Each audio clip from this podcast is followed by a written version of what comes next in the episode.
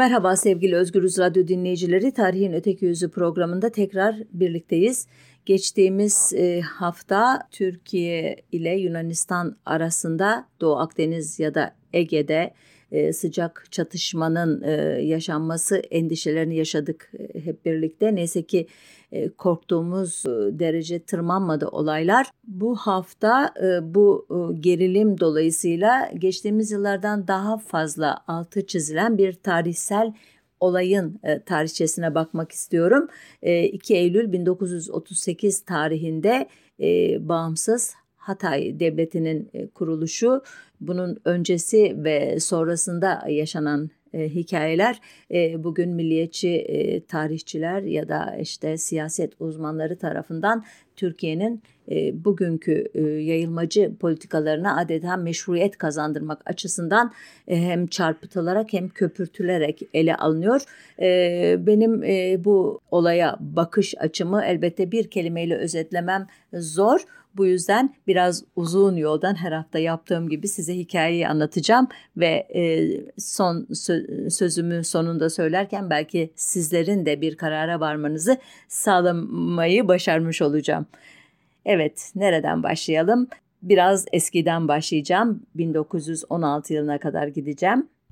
16 Mayıs 1916'da e, Fransız e, Araplar ve İngilizler arasında imzalanan o meşhur ve meşhum e, Türk tarih yazımı itibariyle söylersek Sykes-Picot anlaşmasına göre Ürdün, Irak ve Filistin Britanya'nın nüfuz alanına, Suriye, Lübnan, Kilikya ve Musul ise Fransız nüfuz alanına bırakılmıştı.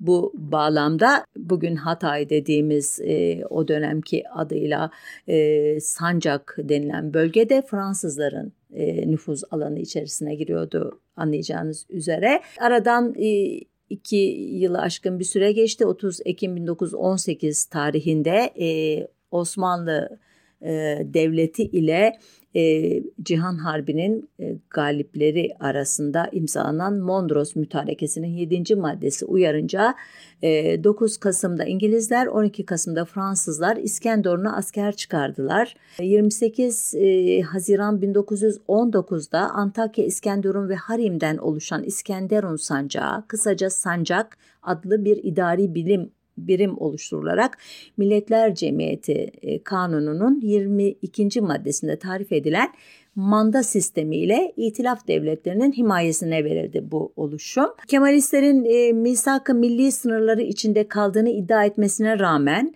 Ankara hükümeti ile Fransızlar arasında 20 Ekim 1921'de imzalanan Ankara İtilafnamesi ile Fransa Anadolu'daki savaştan çekilirken Sancak özel bir statüyle Fransızların Suriye'de oluşturduğu dört idari bölgeden biri olarak Halep'e bağlandı. Bu anlaşma ile Ankara hükümeti ilk defa bir itilaf devleti tarafından tanınmış oluyordu. Bunu da bu arada e, belirtmiş olayım. Sancak'ın o tarihlerdeki nüfusu ve bu nüfusun etnik, dinsel birleşimi konusunda güvenilir istatistikler yok maalesef. E, hatta birbiriyle çok çelişen e, istatistikler var elimizde. Örneğin 1921 tarihli bir Türk belgesine göre Sancak'ın sekenesinin yani sakinlerinin %54'ü Türk kökenli iken bir Fransız belgesine göre %28,5'u sadece Türk kökenli idi. Söz konusu belgelerde belirtilmiyor ama tahminen Türklerin ezici çoğunluğu Sünni idi. Nüfusun geri kalanı ise Arap, Ermeni ve Rum'du. Arapların ezici çoğunluğu Nusayri, e, idi. E, kalanı Sünni idi. Kaynaklarda Alevi olarak geçmekle birlikte Alevilikten farklı bir Şii mezhebi Nusayrilik. Bunu da belirtmiş olayım ama ayrıntıya girmeye maalesef vaktim yok. Ermenilerin ezici çoğunluğu Gregoryen, Rumların ezici çoğunluğu ise Ortodokstu. Ayrıca az sayıda Kürt, Çerkez, Yahudi ve Arnavut da vardı Sancak'ta. Sancak'ın statüsünü belirleyen anlaşmalara göre yerleşik halkın kültürel, idari, ekonomik haklarını garanti e, almak e, alıyorsa da bu uluslararası toplum bundan ne Türk tarafı ne Arap tarafı e, memnun kalmıştı. E, azınlıkta olan Rumlara ve Ermenilere ise fikrini bile soran yoktu elbette. Milli mücadele yıllarında Sancak'ın statüsü ile ilgili olarak e, daha ileri bir adım atılamadı çünkü başka meseleler çok çok öndeydi ve bu belirsizlik ortamında bölge halkı peyderpey e, bir kısmı Suriye'nin e, içlerine bir kısmı da Anadolu'ya doğru Adana ve Mersin'e doğru göç etti. Böylece e, nüfus bileşimi Türklerin aleyhine biraz daha e, bozuldu benim kanaatimce. 20 Kasım 1922'de başlayan Lozan Barış görüşmelerinde Ankara Sancak'ın Türkiye'ye dahil edilmesi konusunu gündeme getirmeye çalıştıysa da bunda başarılı olamadı. E, Sancak e, Türkiye dışında kalırken sadece 24 e, Temmuz 1923'te imzalanan şekliyle Lozan Barış Anlaşması'nın 3. maddesi Ankara İhtilafnamesi'nin ve e, Sancak'la ilgili kararların aynen geçerli olduğunu belirtiyordu. 5 Aralık 1924'te Fransız manda yönetimi Halep ve Şam yönetimlerini birleştirerek Suriye'de Suriye devletini kurduğu halde Ankara İtilafnamesi ile Sancak'a verilen özel rejimi büyük ölçüde korudu. 1925'te alınan bir kararla Fransızca ve Arapçanın yanı sıra Türkçe de resmi dil olarak kabul edildi ve daha önce Halep valiliğine bağlı olan Sancak doğrudan Suriye hükümetine bağlandı. Biraz hızlı hızlı anlatıyorum ama zaman o kadar kısıtlı ve anlatacağım şeyler o kadar çok ki özür diliyorum sizden böyle kesik kesik cümlelerle ilerlediğim için. Sancak'ın yöneticileri bu e, gelgitler arasında Suriye'den ayrılarak Fransa'ya doğrudan bağlanmak istediklerini açıklayınca Fransa 1926 Ocağı'nda e, Fransız Yüksek Komiserliğine bağlı bağımsız İskenderun hükümetini ilan etti fırsattan istifade. Başına da e, Paris'te şark dilleri tahsili görmüş, çeşitli e, Orta Doğu ülke e, şehirlerinde diplomatlık yapma, konsolosluk yapmış e, Pierre Durio'yu getirdi. E, bu karar e, doğal olarak Suriye'de büyük gürültü kopardı. Onun üzerine Fransa geri adım atarak e, bu oluşumun adını Kuzey Suriye hükümeti yaptılar. Sonra bunu da lağvederek Sancak'ı Şam'a bağladılar.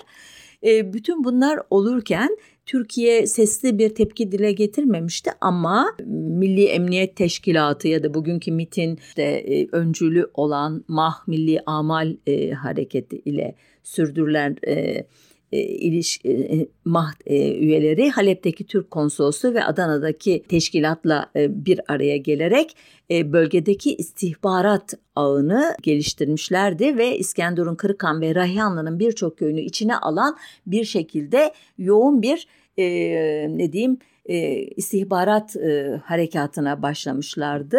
Aradan yine bir süre geçti. Şam Meclisi 1928 yılında bir Suriye Anayasası hazırladı.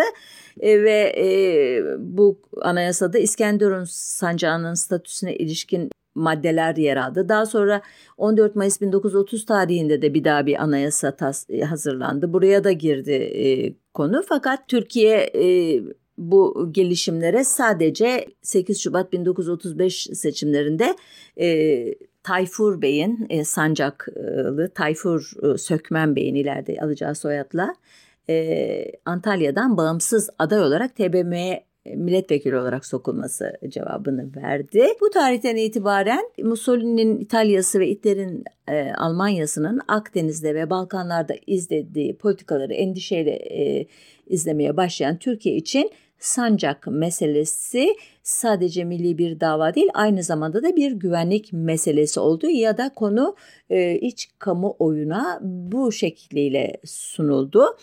Elbette Suriyeli milliyetçiler için de aynı gerekçelerle sancak. Hem bir milli davaydı hem bir güvenlik meselesiydi. Ama elbette bizim tarih yazımımız e, öteki e, e, cepheye hiç bakmadığı için orada yaşananları bizlere anlatmadığı için sanki sancakla ilgili tek e, hassasiyet Türk tarafında varmış gibi bir bilgi e, seti oluştu diyelim e, Türkiye'li e, ok, şeyde tarih e, okuyucularında.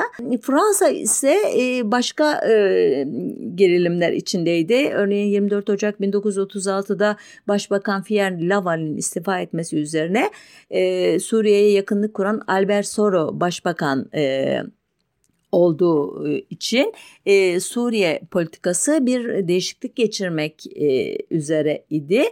Ve nitekim Paris'te e, Suriye temsilcileri ile Fransız temsilcileri arasında 31 Mart 1936'da müzakereler başladı. Fransa Suriye'deki manda idaresini sonlandıracak bir anlaşmaya hazır olduğunu ve e, Suriye'nin Milliyetler Cemiyeti'ne üye olmasını desteklemeye hazır olduğunu belirtti. Görüşmeler çok olumlu başlamıştı ama Fransa'daki dediğim gibi siyasi e, kararsızlık e, yüzünden olumlu sonuç alınamadı. Tam bu sırada e, Türkiye'deki basında da Sancak'ın aslında öz ve öz Türk vatanı olduğu, nüfusun ezici çoğunluğunun Türkler olduğu, buna karşılık Türklerin büyük haksızlıklara uğradığı, Türkçenin e, baskı altına alındığı yolunda e, yazılar boy göstermeye başlamıştı. Tekrar Fransa'da bir değişiklik yaşandı bu ortamda. Nisan-Mayıs aylarında yapılan seçimlerde Fransa'da sosyalist ve radikallerin oluşturduğu Halk Cephesi seçimleri kazandı. E, Leon Blum liderliğindeki sol hükümet Suriye konusunda daha e, kararlı bir tutum takındı. Türkiye ise e, bu konuda sesini yükseltmek için e, henüz bağıtlanmamış, imzalanmamış olan Montreux Boğazlar Sözleşmesi'nin e, imzalanmasını bekliyordu. E, nitekim e, Atatürk 20 Temmuz 1936'da Montreux'ün imzalandığı gün Cenevre'den Türkiye'ye dönen Afet İnan'a Şimdi Antakya, İskenderun yani sancak meselemiz var demişti Afet Hanım'ın iddiasına göre. Ancak olaylar en azından başlangıçta Türkiye'nin istediği gibi gelişmedi. 9 Eylül 1936 tarihinde e, Leon Blum'un öncülüğündeki e, Fransa hükümeti e, Suriye e, ile bir dostluk ve ittifak anlaşması imzaladı. 25 yıl süreli bu anlaşmaya göre Suriye'nin 3 yıllık geçiş sürecinden sonra istiklalini elde etmesi yani bağımsız olması ve Suriye'nin Milletler Cemiyeti'ne Fransa'nın desteğiyle katılması öngörülüyordu. Taraflar askeri bir e, anlaşma da yapmışlardı. İki ülke arasında bir askeri ittifak oluşturulacaktı ve e, Fransa Cebel Dürzi ve Alevi bölgesindeki askeri üsleri kullanmaya devam edecekti. Buna karşılık bölgenin egemenliği özellikle id- idari ve mali rejimin korunması koşuluyla Suriye'ye ait olacaktı. E, ayrıca Fransa Suriye ordusunun eğitmenin yanı sıra silah ve teçhizat vermeyi de kabul ediyordu. Suriye'yi memnun eden bu karar e, Türkiye'ye etmedi elbette. Türkiye konuyu 26 Eylül 1936'da Milletler Cemiyeti Konseyi'nde gündeme getirdi. Bu sırada yine e, Türkiye'deki gazeteler Sancak'ın e, tamamen aslen Türk olduğu yolunda makalelere ağırlık verdiler. Hatta Sancak Türkleri imzalı telgraflar Milletler Cemiyeti'ne gönderildi. Atatürk'ün bir iddiaya göre Hitit, Eti ve Ata kelimelerinden bir iddiaya göre de Hitay Türklerinden esinlenerek Hatay adını icat etmesi işte tam bu dönemde oldu. Ee, bunun e, hikayesini de İsmail Müştak Mayako'nun 10 Ekim 1936 tarihli Cumhuriyet Gazetesi'nde Tarihten Bir Yaprak Bir Türk Camiasının adı başlıklı makalesinden izliyoruz. Mayakon'a göre e, Atatürk 15 Mart 1923'te Adana'da yaptığı geziye atıf yaparak e, burada Antakya ve İstanbul İskenderun bölgesinin 40 asırdır Türk yurdu olduğundan bahsetmişti. E, ki bu e, ziyareti ve e, bu konuşmayı başka bağlamlarda anmış olduğumu tahmin ediyorum bu programlarda da. Adana esnaflarına yaptığı Türk Ocağı'nda yaptığı konuşmada e, Adana'nın öz ve öz Türk yurdu olduğu Ermenilerin bu yurtta hiçbir hakkı olmadığına dair son derece uzun ve çok ırkçı e, tonlu bir konuşmadır bu. Yapmadıysam, aktarmadıysam size bir başka sefer uzun uzun e, e, aktarmak üzere söz veriyorum ve hızlıca e, Hatay adının hikayesine devam ediyorum. Mayakon diyor ki Antakya, İskenderun ve havalisinin sahibi olan bu Türkler Orta Asya ve Altaylardan kalkarak ilk, ilk önce Asya'ya ondan sonra da bütün yeryüzüne yayılıp genişleyen Türklerin bir parçasıdır. Bunların bir kısmı Çin'in şimaline gidip orada yerleşmişler ve o havaliye kendi isimlerini vermişlerdir. Çin'in şimalindeki memleketler yani kuzeyindeki memleketler tarih kitaplarında hala Hatay diye zikrolunmaktadır. Bu Hatay Türkleri bütün Anadolu'ya yayıldıkları gibi Antakya, İskenderun ve havalisinde yaşayan Türkler o Hatay Türklerinin çocuklarıdır. e, devam ediyor. Atlayarak e, sona doğru geliyorum. Bunların diyor Anadolu'daki ilk merkezleri Kızılırmak Havalisi'ndeki Hatuşaş denilen yerdi. Hatay, Hata, Ata, Eti bunlar hep aynı kökten gelen ve hepsi aynı mana ifade eden Türk kelimeleridir. Evet Antakya, İskenderun ve Havalisi'nin coğrafi ismi Hatay'dır. Burada yaşayan Türkler Türk atalarının mümessili olan Hatalardır atalardır. Büyük bir varlığı, yüksek bir sahipliği, daima hür yaşamış bir efendiliği hiçbir kelime ata sözünden daha doğru ve daha canlı ifade edemez. Antakya, İskenderun ve havalisi Türkleri en aşağı 40 asırlık yani 4000 senelik cetlerinden tevarüs ettikleri şerefi ancak bu Hatay kelimesinin güçlü omuzlarına tevdi ederek müstakbel nesillere e, aktarabilirler konuşmanın bütün e, bütünündeki o Türk tarih tezi vurgusunu ve ata sözcüğünden kalkarak e, ulu öndere yapılan e, o e, ne diyeyim saygı ve hürmet e, gösterisini fark etmişsinizdir muhtemelen ve bu e, hikayenin sonunda muhtemelen e, Atatürk'te Hatay isminin nasıl yüce Türk ve e, şerefli bir ad olduğunu muhtemelen kabul etmiş olmalı.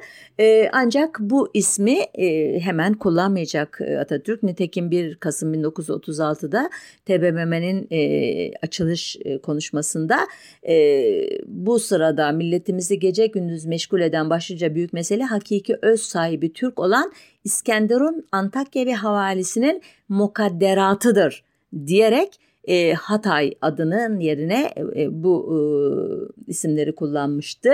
Atatürk şöyle devam etmişti. Bunun üzerinde ciddiyet ve katiyetle durmaya mecburuz. Daima kendisiyle dostluğa çok ehemmiyet verdiğimiz Fransa ile aramızda tek ve büyük mesele budur. Bu işin hakikatini bilenler ve hakkı sevenler alakamızın şiddetini ve samimiyetini iyi anlarlar ve tabii görürler diyordu. 3 Kasım 1936 tarihli Akşam Gazetesi'nde Necmettin Sadak o günü şöyle değerlendirmişti. Atatürk son cümleleri söylerken bütün mebusların Millet Meclisi hiç görülmemiş bir şekilde bir kütle halinde heyecanla ayağa kalkarak şiddetli alkışlar ve bağrışmalar arasında reisi cumhurun sözlerini kesmesi milletin ruhi haletini gösteren dikkate değer bir manzara idi. Nitekim bu e, konuşmayı ve arkasından e, yükselen o şiddetli alkış selini e, meclisin e, izleyici bölümünde e, dinleyen Yunan elçisi yanında bulunan Fransız elçisine bu nutukla ilgili ne dersiniz diye sorunca Fransız elçisi Monşer bu nutuk değil tam bir ultimatomdur cevabını vermişti e, ki bunun ultimatum olduğu bu tarihten sonra yaşanan olaylarla da e, görülecekti. Örneğin 2 Kasım günü e, Atatürk e, Hatay Müdafaa Hukuk Cemiyeti Başkanı Tayfur Sökmen'i Ankara'ya çağırmıştı. Cemiyetin adını e, Hatay Egemenlik Cemiyeti olarak değiştirmelerini önermişti. Burada dikkat etmişsinizdir ilk defa Hatay adı karşımıza çıktı. Bu Atatürk'ün Hatay adını ilk kez bu cemiyetin ilk kuruluşunda daha sonradan da işte adını değiştirterek e, kullandığını düşündürtüyor. E, bu isim değiştirildikten e, sonra e, Cemiyet'in başkanlığına İçişleri Bakanı Şükrü Kaya, Genel Sekreterliğine de Emniyet Genel Müdürü Şükrü Sökmensöğer e, getirildi Atatürk'ün emriyle ki bu iki isimde e, Türk devletinin e, ya da her e, sığ ya da derin ne derseniz deyin adına o e, demir yumruğunun e, çok önemli iki ismi Türkiye'nin konuya ya da Atatürk'ün konuya hangi e, pencereden yaklaştığını çok iyi gösteren bir seçim bu iki isim. E, bundan sonra artık e, dört nala gelişmeye başladı olaylar. 28 Kasım'da TBMM'de yapılan oturumda e, pek çok milletvekili Hatay'ın Türklüğü konusunda Türk tarih tezinin e, bütün e, unsurlarını içeren e, konuşmalar yaptılar ve buna da yetinmeyerek Hatay'ın mutlaka ilhak edilmesi gerektiğini defalarca çeşitli cümlelerle söylediler. Bu arada Milletler Cemiyeti Şam hükümetinin bölgenin statüsü hakkında seçim yapma e, kararını e, onaylamıştı ve 14 ve 30 Kasım'da iki aşamalı bir plebisit referandum yapılması kararlaştırılmıştı. Böylece e, bölgenin kaderi halkın e, kararıyla göya e, tayin edilecekti. Ancak Türk tarafı e, seçim e, nüfus çoğunluğuna sahip oldukları iddiasına rağmen seçimlere e, güvenmediğini e, belirtti. İsmet İnönü'nün göya Fransızlar seçim bizim kazanmamıza imkan vermezler. Kazansak bile e, 160 e, kişilik bir meclis oluşturacak. Burada 3-5 kişiyle ancak temsil ederiz. Bu da e, bizim işimize gelmez e, sözlerini esas alarak seçimi boykot etmeye karar verdiler. Aslında burada dikkat ediyorsanız bir e, Türkler çoğunluktadır. Burası bir Türk yurdur iddiası e, çok e, basit bir gerekçe ile bir şekilde yalanlanmış oluyor. Madem orası Türktür, madem e, güçlüsündür, gümbür gümbür girersin seçime ve e, o taban o, o seçimi yapar ve hiç e, tartışmaya yer vermeyecek şekilde o bölgenin kararı e, oluşmuş olur. Seçime e, katılmama kararı almakla da yetinmedi Türk tarafı. Bu boykotun e, firesiz uygulanması için e, propaganda çalışmalarına başladı ve elbette MAH yani istihbarat teşkilatı aracılığıyla da bölgede bir ciddi korkutma, tehdit kampanyası da yürüttü. Bu ıı, çalışmaları yürütenlerin başında Tayfur Sökmen, Abdurrahman Melek, Semih Azmi, Veddi Münir, Selim Çelenk, Rasih Besna, efendime söyleyeyim Kadri Mürsel, Abdülkadir Türkmen e, gibi şahsiyetler vardı.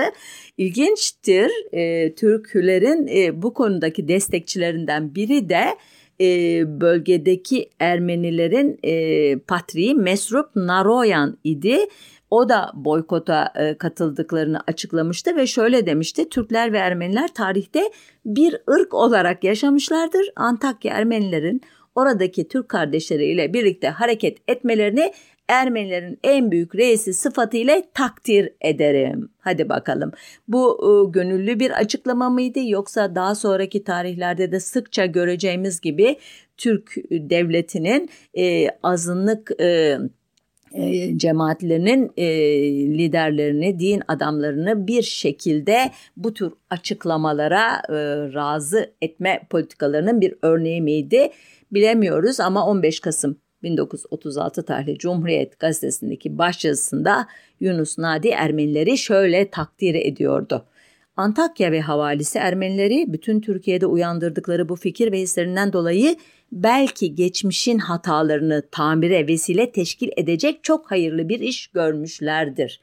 Allah Allah hatalı olan taraf kim? Ermeniler mi? 1915'te soykırıma uğrayan Ermeniler bir de suçlu imiş gibi sanki Türklere kendilerini affettirmek için bir şey yapmışlar gibi sunuyor Yunus Nadi üstünde fazla durmadan devam ediyorum. Sonuçta e, Sancak'ta e, yaşayan e, Türkler ve Ermeniler bir şekilde korkutularak ya da ikna edilerek seçimlere katılmadılar. E, memuriyet veya e, işte başka konularda görevli olanlar görevlerinden istifa ettiler ve e, seçim günü evlerinden çıkmadılar e, diyor Türk tarafı.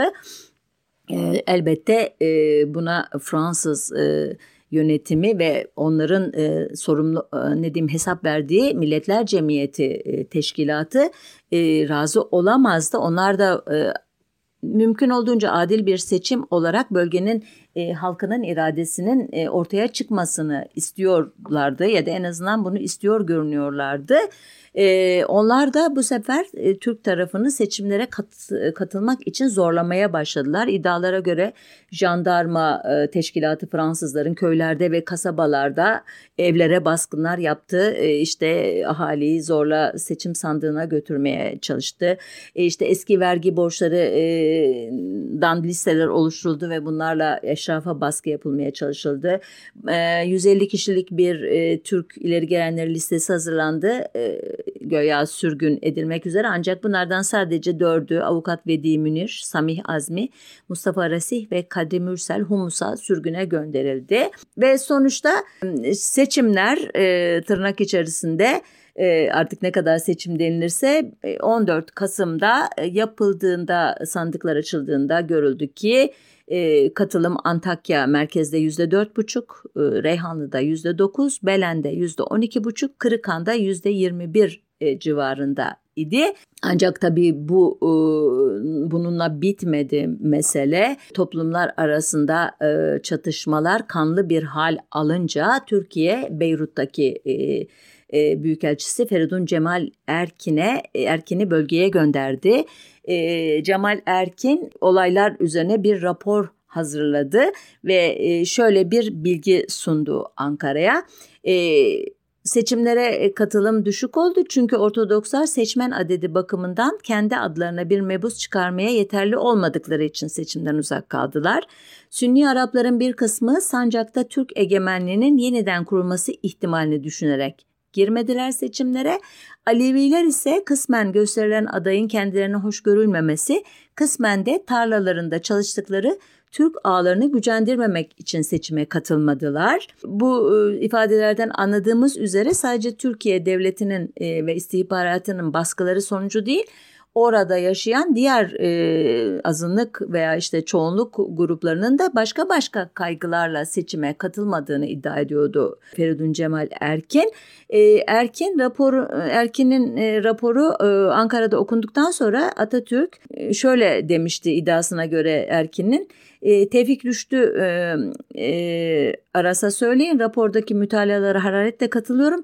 Biz şimdiye kadar Sancak'ta genişletilmiş özelliğe doğru gidiyorduk. Bundan sonra Feridun'un belirttiği gibi özellik değil düpedüz ilhaka gideceğiz demişti. İlhak bir yeri e, bir şekilde e, e, başka ülkeye ait başka bir siyasi yapıya bağlı ya da kendi başına e, bir özel siyasi yapı oluşturan bir yeri kendi ulus devletin içine katmak anlamını taşıyor. Elbette e, buraya kadar anlattıklarımdan anlamışsınızdır. Bunun seçim yoluyla değil, halkın e, oylarıyla değil, başka mekanizmalarla yapılmasını e, ima ediyor e, Mustafa Kemal ve nitekim birazdan anlatacağım olaylar e, kafasındaki planı çok e, net bir şekilde gösterecek diye düşünüyorum size. E, size. 14 ee, Kasım'daki seçimlerde katılımın düşük olması üzerine Fransız yönetimi işi daha sıkı tutmaya karar verdi. Ancak 30 Kasım'daki seçimde de, de katılım çok düşük oldu. Hatta halkın e, üstüne seçim sandıklarına gitmek için evlerinden çıkanların üstüne kimliği bilinmeyen kişilerce ateş açılma yaralanmalar oldu, e, ölümler oldu. Hatta bazı yerlerde kadınlara, kızlara tecavüz iddiaları gündeme geldi. E, bu konuda Türk tarafı Fransızları, Fransızlar ise Türkleri suçluyordu. Ama biraz önce e, söylediğim gibi Türk istihbaratının ve Türkiye devletinin en üst kademelerinde Hatay'ı, Sancağı ilhak edeceğiz e, projesi kapsamında e, failin hangi taraf olduğu konusunda bence e, güçlü bir kanaat oluşması gerekir. Çünkü e, sonuç olarak Fransızlar ve Milletler Cemiyeti burada bir oylama yaparak statüyü belirlemek konusunda bir iyi niyet göstermiş görünüyorlar. Eee e, bu ortamda 9 Aralık'ta bir Türk heyeti yeni bir Montreux istiyoruz avazeleri eşliğinde Cenevre'ye doğru yola çıktı. E, Türk heyeti 14 Aralık'ta Hatay sorununun Milletler Cemiyeti'nde görüşülmesini istedi. Ancak e, cemiyet e, bunu kabul etmeyip e, İsveç'in cemiyetteki temsilcisi Richard Sandler'i konuya dair bir rapor yazmakla görevlendirdi. Sandler'in raporu 16 Aralık'ta okunduktan sonra ki kendisi bölgeye bağımsız müşahitler gönderilmesi ve bölgedeki durumun en geç Aralık 1937'ye e, kadar raporlanmak üzere gözlenmesini öneriyordu. Türkiye bu rapora da itiraz etti. Çünkü Türkiye'nin beklemeye tahammülü yoktu. Ancak Milletler Cemiyeti raporu oylayarak kabul etti. Hollanda, İsveç ve İsviçre temsilcilerinden oluşan 3 kişilik gözlemci heyeti gönderilmesi kararlaştırıldı. Bu arada Paris'te bir 21-23 Aralık'ta e, Türkiye ve Fransız ve Birleşmiş Milletler temsilcileri bir araya geldi. Burada dikkatinizi çekmiştir. E, sancak e, bir Suriye toprağı olduğu için orijininde Olduğu halde e, Suriye e, hükümetleri adına herhangi bir temsilci yok. Onların görüşleri hiçbir şekilde alınmıyor. Tamamen iki e, devlet arasında e, top gidip geliyor. Ancak Paris'teki e, buluşmada da e, Türkiye'nin e, talepleri, Hatay'ın e, özerk bir statüye kavuşturulması yolundaki talepleri reddedildi. Bunun üzerine Türkiye bir adım daha attı. 27 Aralık'ta e, Göya e, İstanbul'daki Hatay Egemenlik Cemiyeti'ni ziyareti sırasında bizzat Atatürk tarafından şekli çizilen e, e ve ona göre oluşturulan e, bir bayrak Hatay bayrağı adıyla e, tör, törenle göndere çekildi. E, Türk bayrağına çok benzeyen bir bayrak bu. Ortasında e, yıldız ortasındaki yıldız kırmızı kenarları beyaz bir çizgiyle çevrilmiş bir e, bayrak bu. Bu sırada da işte Milletler Cemiyeti e, 2 Ocak 1937'de Sancak'ta çalışmalara başladı. Türkiye bunun üzerine bir e, adım daha attı e, olayı tırmandırmak açısından. Atatürk'ün e, 5 Ocak Adana e, ziyareti sırasında Adana'nın kurtuluşu vesilesiyle 40 bin kişilik bir miting düzenlendi. Konuşmalarda Sancak'ın öz ve öz Türk yurdu olduğu tekrar tekrar vurgulandı. Ama işte elbette e, Türkiye e, ah, ahalisinin mitinglerdeki coşkusuyla kotarılacak gibi değildi. E, nitekim İsmet İnönü'nün anlattığına göre Atatürk bu e, o gün Genelkurmay'da e, bir toplantı halinde bulunan Maraşal Başvekil ve Milli Müdafaa Vekili ile bir e, telefon görüşmesi yapmıştı. Bu görüşmenin e, ana hatları e, Kılıç Ali'nin anlattığına göre şöyleydi. Atatürk şöyle diyordu. Zaman kazanmak ve bizim bize zaman kaybettirmek istediklerini görüyorum. Cemiyeti akvam yani Milletler Cemiyeti kararına kadar bizi oyalamak istiyorlar. Kendilerine göre bir karar çıkarmak istiyorlar. Bunu önlememiz lazımdır. Bir emri vaki yapmak zamanı gelmiştir. Ancak karar verilirken bu ihtimali kati olarak göz önüne alabilmek için hudut üzerine hazırlık başlamalıdır. Kastettiği anlıyorsunuz askeri birliklerin yığılması oraya. Ee, aynı şey aynı gün e, Yunus Nadi, Cumhuriyet Gazetesi başyazarı, Ordu Müfettişi Fahrettin Altay Paşa, İstanbul Kumandanı Halis e, Paşaları da çağırdı Atatürk. İsmet İnönü'yü, Fevzi Paşa'yı ve Dışişleri Bakanı Tevfik Rüştü Bey'i de Ankara'ya e, derhal e, toplansınlar ve Ankara'dan e, Eskişehir'e gelsinler orada beni beklesinler emrini verdi ve e, Kılıç Ali'ye göre e, bu emirlerini şöyle bitirdi. Onlar asıl şimdi işin ciddiyetini anlayacaklar. Hala uyuyorlar. Bak mesele nasıl hallolur onlara göstereyim de görsünler. Bir İskenderun için Fransızlarla savaşılmazmış. Şaşarım onların aklı perişanına. Burada kastettiği kişi İsmet İnönü. İsmet İnönü bütün bu hazırlıklar sırasında Sancak için e, ya da Hatay e, diye adlandıran artık e, resmi mahfillerde o bölge için Fransızlarla savaşmanın büyük bir risk olacağını iddia ediyordu. Atatürk ise buna şiddetle karşı çıkıyordu. Fransızların e, asıl e, bu konuda e, göze alamayacağını savaşmayı söylüyordu ki olayların gelişimi e, Atatürk'ü haklı çıkardı biliyorsunuz. Ama bu e, döneme dair bir ilginç anekdotu daha aktarmak istiyorum ki buradan Atatürk'ün bu meseleyi nasıl şahsi meselesi haline getirdiğini daha iyi anlayın. Fahrettin Altay anlatıyor. E, diyor ki bir gün aramızda şöyle bir diyalog geçti. Paşa biliyor musun ben Cumhurbaşkanlığını bırakıp Hatay'a çete reisi olacağım dedi Atatürk. Bunları söylerken gene sıkıntılı bir hali devam ediyordu. Benim gülümsediğimi görünce ne gülüyorsunuz dedi. Ben de efendim siz Türkiye'nin çete reisisiniz, Hatay'ın çete reisi. Bir teğmen olur ancak. Varsa öyle bir teğmen ver bana dedi bunun üzerine. Emredersiniz dedim. Bütün teğmenler emrinize hazırdır. Yalnız bir dakika müsaade ediniz. Hatay'a komşu olan 2. Ordu Komutanı arkadaşım İzzettin Çalışlar'dan izin alayım. Atatürk birden bire durdu, yeni aklına gelmiş gibi ha doğru onu unuttuk dedi. Hemen arkasından da Yaveri Celal Bey'i çağırdı.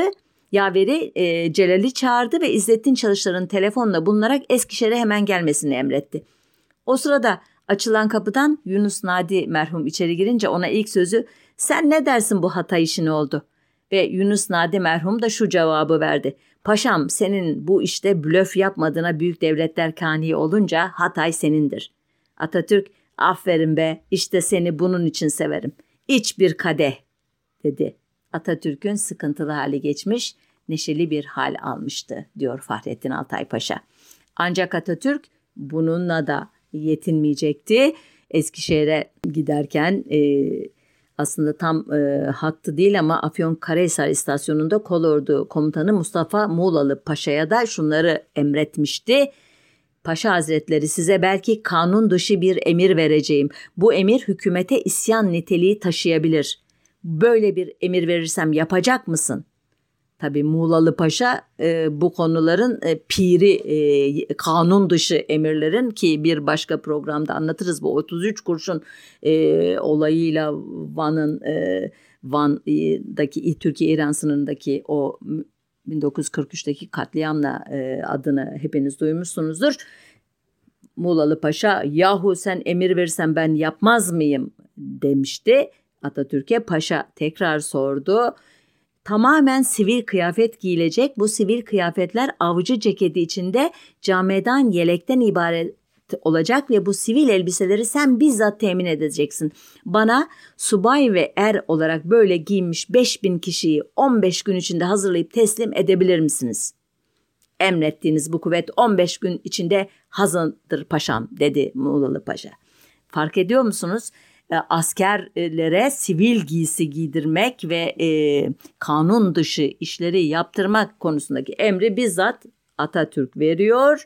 Kolordu komutanı da emriniz olur paşam diyor ki bu usul iddiaçıların Balkanlarda meşrutiyet öncesi işte e, Rum e, özür dilerim Bulgar kıyafeti Makedon kıyafeti giydirerek kendi çetecilerine e, Türk köylerinde katliamlar yaparak o gruplara karşı antipati, öfke e, biriktirme siyasetinin hemen hemen e, tekrarı gibi bir şey.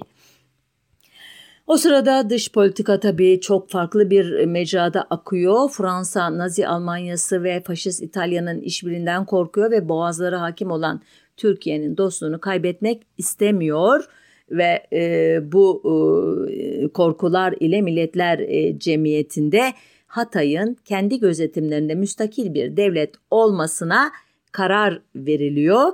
Ee, Türkiye'de bu karara destek o e, desteği güçlendirmek için Antakya'da e, on binlerce kişinin katıldığı büyük bir miting e, düzenliyor. 27 Ocak'ta e, Milletler Cemiyeti gözlemcilerin hazırladığı rapor üzerine taraflar anlaşıyor ve buna göre Sancak Türkiye ve Fransa'nın garantörlüğü altında ayrı varlık, entite distincte olarak kabul edilecek ve iç işlerinde bağımsız, dış işlerinde Suriye'ye bağlı olacak deniyor. E, Türkiye'nin de İskenderun limanından yararlanmasına e, onay veriyor anlaşma. Suriye ile Sancak arasında gümrük ve para birliği olacak. Resmi dil Türkçe olacak, ikinci dil Arapça olacak diyor. Ee, anlaşma Sancak'ın yeterli sayıda jandarma ve polis olacak. Buna karşılık ordusu olmayacak diyor. Anlaşma tarihinde Sancak'ın yüz ölçümü 4085 kilometre kare, nüfusu 219 bin kişi, nüfusun %39.7'si Türk, %28'i Alevi, %21'i 11'i e, özür dilerim Ermeni, %10'u Arap, %9 Rum, kalanı da Kürt, Çerkez, Yahudi ve Arnavut kökenli olarak temsil, tespit edilmiş Milletler Cemiyeti tarafından. Bu nüfusa göre Sancak Meclisi'nin 40 kişiden oluşması, bunun 8'inin Türk, 6'sının Alevi, ikisinin Ermeni, ikisinin Arap, birinin Rum cemaatinden seçilmesine karar veriliyor. E, tasnifin garip olduğunu fark etmişsinizdir. Çünkü Türk, Kürt, Ermeni gibi etnik grupların dışında bir de Aleviler diye bir dini gruptan söz ediyor e, raporlar. Bu Alevi e, denilen grupların e, Nusayriler olduğunu ve büyük kısmının Arap olduğunu bu yüzden de tasnifin Arap toplumunu bölmek için bu şekilde yapıldığını e, anlıyoruz. E, anlaşmanın imzalanması üzerine Atatürk Başvekil İnönü'ye çektiği telgrafta işten ve gerçekten bağlı olduğu dostluklara zarar vermeden milli sorunların çözümü e, ve olgunluğu e, için e, Türkiye Cumhuriyeti hükümetini e, te- tebrik ediyor. E, aslında burada tebrik edilmesi gereken e, kesim elbette e, başka unsurlarda. E, sonuçta yani bir diplomatik zafer kazanıldı e, ortada. Henüz daha Türkiye'ye bağlı değil ama Hatay ayrı varlık olması yine de Türkiye'nin o ilhak politikasında önemli bir merhale. E, bunu da fark ettiniz. İtalya'da faşistlerin, Almanya'da Nazilerin izlediği politikaların Avrupa'da yarattığı kaygının çok büyük rolü var. Türkiye'nin bu ortamda e, Britanya Fransa açısından çok önem kazanmasının rolü var ve aynı zamanda Türkiye'de İnönü ve Atatürk arasında Hatay meselesi konusundaki görüş ayrılıklarının da etkisi var ki nitekim bu yüzden İnönü Ekim 1937'de başbakanlıktan ayrılacak ve yerine Celal Bayar gelecek ki sadece Hatay meselesi değil bu ikili arasındaki sorunlar. Başka başka sorunlar var bir programda ona ayırırız deyip ilerleyeyim.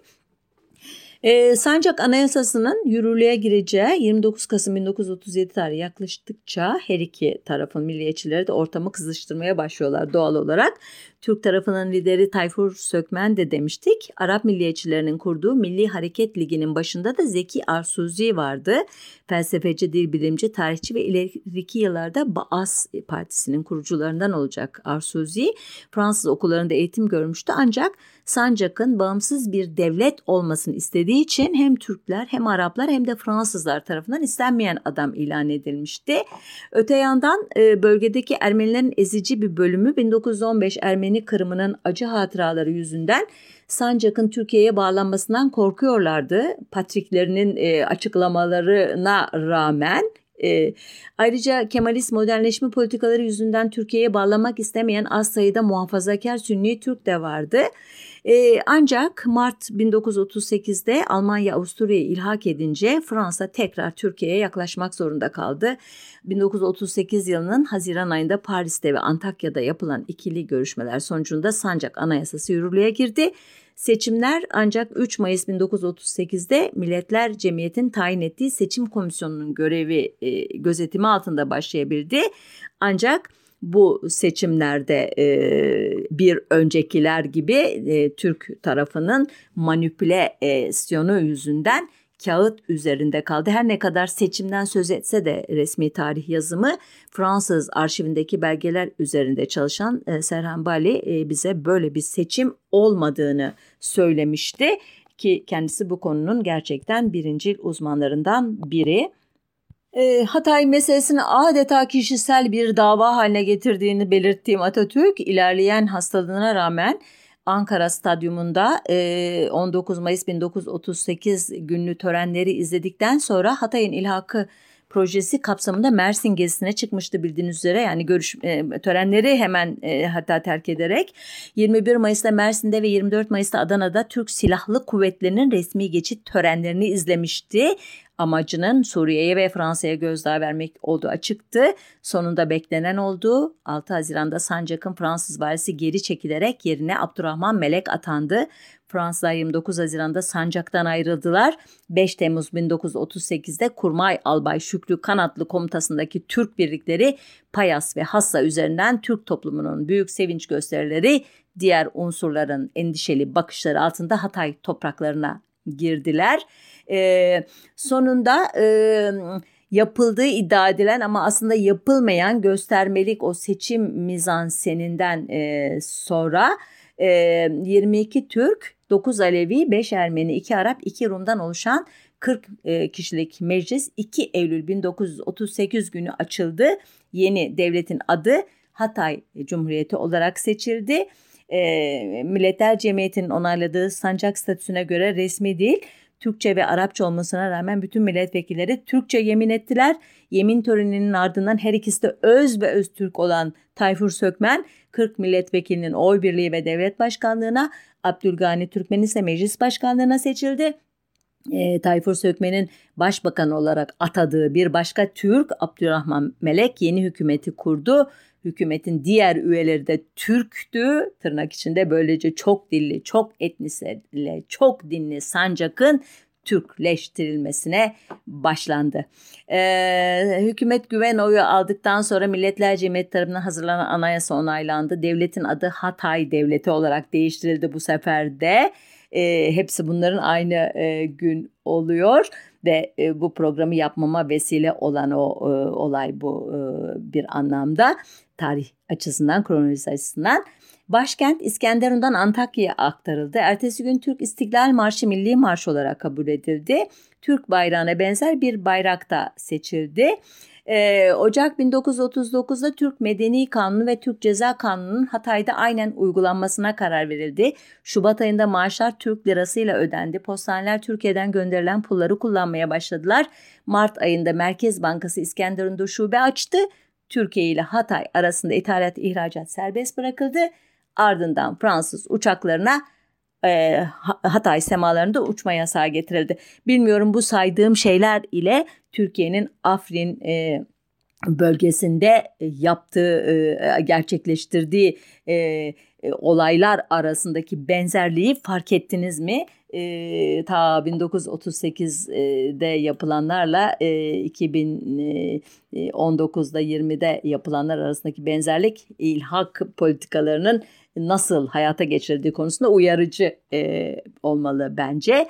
Bu e, sırada Avrupa'da savaş çanları çalıyordu elbette. 15 Mart 1939'da Almanya Çekoslovakya'yı işgal etti. İtalya 7 Nisan 1939'da Arnavutluk'a asker çıkardı.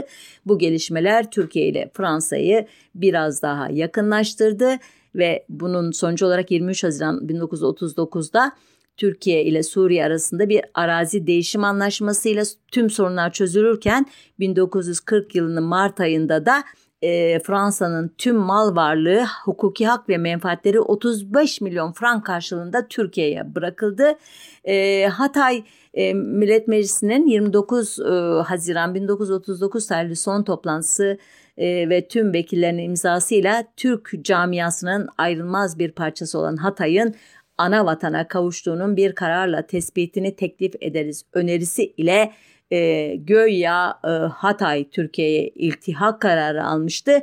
E, ertesi günde e, Türkiye Hatay e, diye bir vilayet kurulması kararını aldı ve bu e, kararların alınmasına yönelik hazırlıkların 14 Haziran'da başladığı görülüyordu belgelerin incelenmesinden. Yani her şey adım adım planlanmıştı ve e, böylece e, Hatay devleti Türkiye'nin Hatay vilayetine dönüştü. E, müthiş bir irredentiz projenin e, istihbarat, ordu, e, sivil kıyafet giydirilmiş işte askerler, çeteler, e, baskılar seçime e, katılmadan e, işte o bölgenin siyasi yapısını değiştirme konusundaki e, ta itaatçı e, yöntemler ile birlikte e, 1934'te m, Trakya'daki Yahudi kaçırtma operasyonu sırasında Trakya Umumi Müfettişlik Baş Müşaviri olan Gümüşhane Milletvekili Şükrü Sökmensöğer yeni vilayete vali olarak atandı. Bu atama da o bölgeye yönelik e, stratejinin çok önemli bir e, parçası ve işareti. Bu tarihten itibaren Hatay'dan Ermeni göçü başladı e, vatandaşlık konusunda tercih yapma hakkının sona erdiği 1940'a kadar 48 bin kişi e, Lübnan ve Suriye'ye göçtü. Bunların 26 bini Ermeni, 11 bini Rum, 6 bini Arap ve 3 bini Nusayriydi diyor e, kaynaklar. Tahmin edileceği gibi Suriye Hatay'ın Türkiye tarafından ilhakını hiç olumlu karşılamadı. 1950'lerden itibaren Suriye haritalarında Hatay Suriye toprağı olarak gösterildi. Türkiye ise aynı yıllarda kurutulan Amik Gölü'nün arazisini Türkmen aşiretlerine dağıtarak bölgenin Türkleştirilmesi politikalarını yeni bir merhaleye soktu. 1980'lerde GAP projesiyle kötüleşen ilişkilerin üzerine PKK meselesi tüy dikti. 2000'de Hafız Esad'ın ölümüne kadar süren kötüleşme döneminden sonra olanları hepimiz e, izledik. E, bir e, Suriye Türkiye Savaşı'nda ya da e, Yunanistan e, Savaşı ihtimalinde e, Hatay e, örneğinin e, sık sık e, gündeme getirilmesi ve ilhak e, yanlılarına enerji e, vermesi çok muhtemel görünüyor. E, böylece e, bir bir e, programın sonuna daha geldik. Haftaya bir başka e, ateşli, yakıcı e, sorunun öteki yüzüne bakmak ümidiyle hoşçakalın diyorum. Sağlıcakla kalın diyorum.